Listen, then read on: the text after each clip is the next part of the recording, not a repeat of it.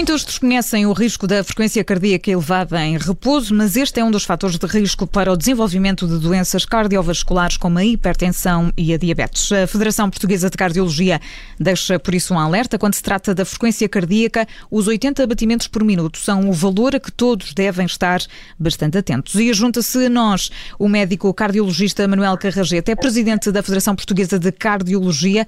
Doutor, muito obrigada por estar connosco. Bom, boa tarde. Muito prazer, boa tarde. Esta frequência cardíaca que aqui indicamos, os 80 batimentos por, por minuto, porque é que é este, qual é a importância desta, desta frequência, deste valor exato? A partir de aqui, há sinais de alerta, devemos estar preocupados? Quer dizer, quando, quando a pessoa tem, e é o que os estudos mostram, a pessoa tem sistematicamente frequências cardíacas muito elevadas, e nós definimos como muito elevadas, acima de 80 pulsações por minuto, e não há razão, outra razão para isso, quer dizer, a pessoa pode ter a eh, frequência cardíaca elevada em repouso, porque tem ansiedade, porque, porque toma muito café, porque, porque bebeu demasiado álcool na véspera, porque tem uma anemia, porque tem um problema da tiroide, é? Quando essas situações são, situações são excluídas, aquilo que se verifica é que as pessoas que têm a frequência cardíaca elevada, mais tarde, às vezes pouco mais tarde mesmo, desenvolvem hipertensão arterial, insuficiência cardíaca, têm mais risco de infarto de miocárdio, mais risco de diabetes. Então há uma, há uma associação. E nesse sentido nós temos que, ao, ao, ao, verificar, ao confirmar que de facto não é, não é para a pessoa ter a frequência cardíaca elevada em repouso durante uns dias ou uma semana, porque está em época de exames ou porque está nervoso por qualquer coisa. Não, mas quer dizer, sem, sistematicamente essa frequência cardíaca elevada de facto é um sinal de risco. E nesse sentido o médico observa, exclui as tais outras causas que eu já falei, se elas forem excluídas, estamos perante uma pessoa com uma frequência cardíaca elevada de, de base.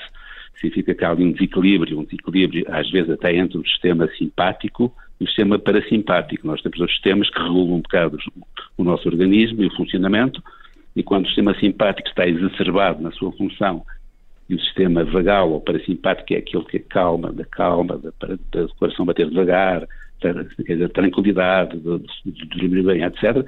Quando esse está está mais fraco do que o simpático, isso significa que provoca uma certa, o, o, o organismo está um certo tumulto, está, está muito acelerado, e isso associa-se às tais complicações que eu referi da doença cardiovascular.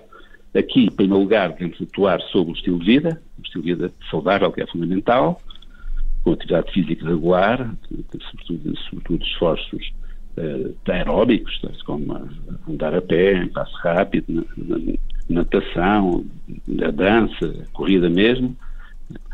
Muito cuidado com a alimentação, portanto, nós temos que adotar uma alimentação saudável, uma alimentação que seja rica em, vegetais, em fruta, em, em, frutos secos, porque são, são, são, são, são alimentos que são muito ricos em anti-inflamatórios, porque no fundo, quando há uma, uma frequência cardíaca muito elevada, há subjacente um certo grau de inflamação no nosso organismo.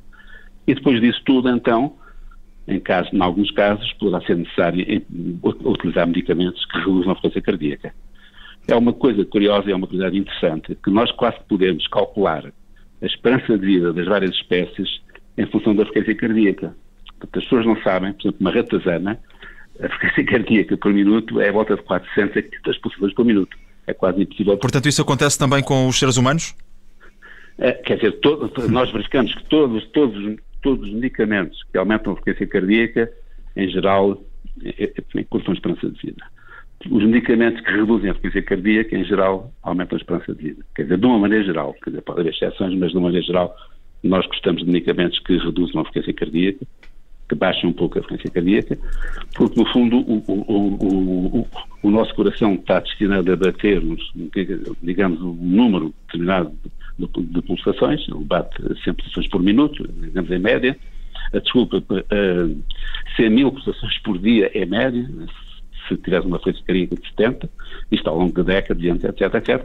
E, portanto, as espécies, as espécies que batem o coração mais devagar têm maior esperança de vida, como, como, como é o caso da tartaruga, das tartarugas, que batem a 10 por minuto, e que depois podem haver 200 e 300 anos. Mas, eh, doutora Manuel eh, Carrageta, nós temos aqui esta, este, portanto, se é superior a 80 batimentos eh, por minuto, enfim, pode, podem existir aqui complicações, como nos explicava. Tudo isto é independente da idade, portanto, isto também é possível identificar em pessoas mais jovens e aí também é motivo de, de alerta?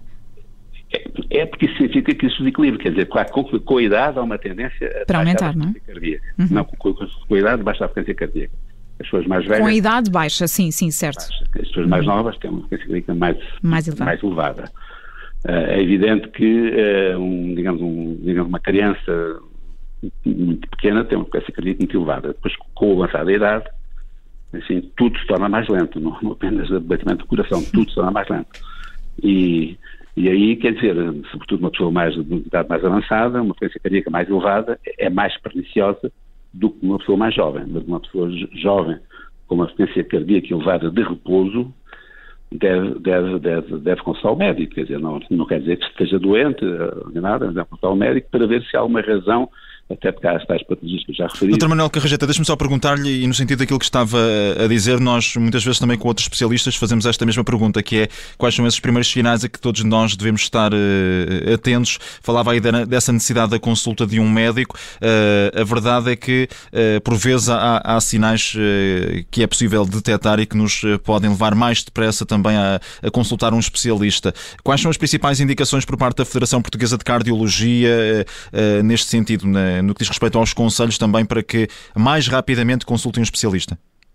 Quer dizer, se a, pessoa, por exemplo, o indivíduo que pratica atividade física, se ele começar a ter tonturas eh, durante o esforço, se tiver uma, uma, dor no peito durante o esforço, uh, tudo isso são, são situações que podem apontar para, quer dizer, para problemas do coração. Portanto, ao, ao, ao esforço, digamos, digamos, um esforço moderado mesmo. A pessoa que faz o esforço, quer dizer, uh, sofre tonturas, sente tonturas, uh, sofre, sente palpitações, sente, sente o coração bater irregularmente, uh, quer dizer, sente uma dor no peito, sente muita falta de ar, que até às vezes já não, quer dizer, chama-se falta de ar, que a pessoa não consegue estar a, a praticar o esforço e continuar a falar, tem dificuldade em falar.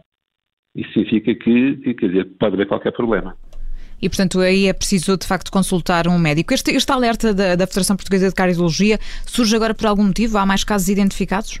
Não, porque, porque não, não, não, é, não é por isso, é que o povo português sabe perfeitamente que a hipertensão arterial é um fator de risco, que o colesterol elevado é um fator de risco, que a obesidade é um fator de risco, que fumar é um fator de risco, mas não associa este problema da frequência cardíaca elevada a um fator é de risco. Uhum. E é mais para chamar a atenção, para sensibilizar as pessoas, que também ter a frequência cardíaca elevada de base, em repouso, que isso pode ser, um, pode ser e pode não ser, um sinal de que no futuro ele esteja em maior risco de desenvolver hipertensão arterial, de desenvolver diabetes, de desenvolver doenças do coração. E, portanto, é preciso, é preciso estar atento é, aos é mais, sinais. É mais para sensibilizar com o fator de risco, que é pouco conhecido ainda, para sensibilizar a população. E ficou essa mensagem. Dr. Manuel Carrajeta, muito obrigada por ter estado connosco. É médico cardiologista, é presidente da Federação Portuguesa de Cardiologia e hoje falamos precisamente dos riscos de ter uma frequência cardíaca elevada em repouso.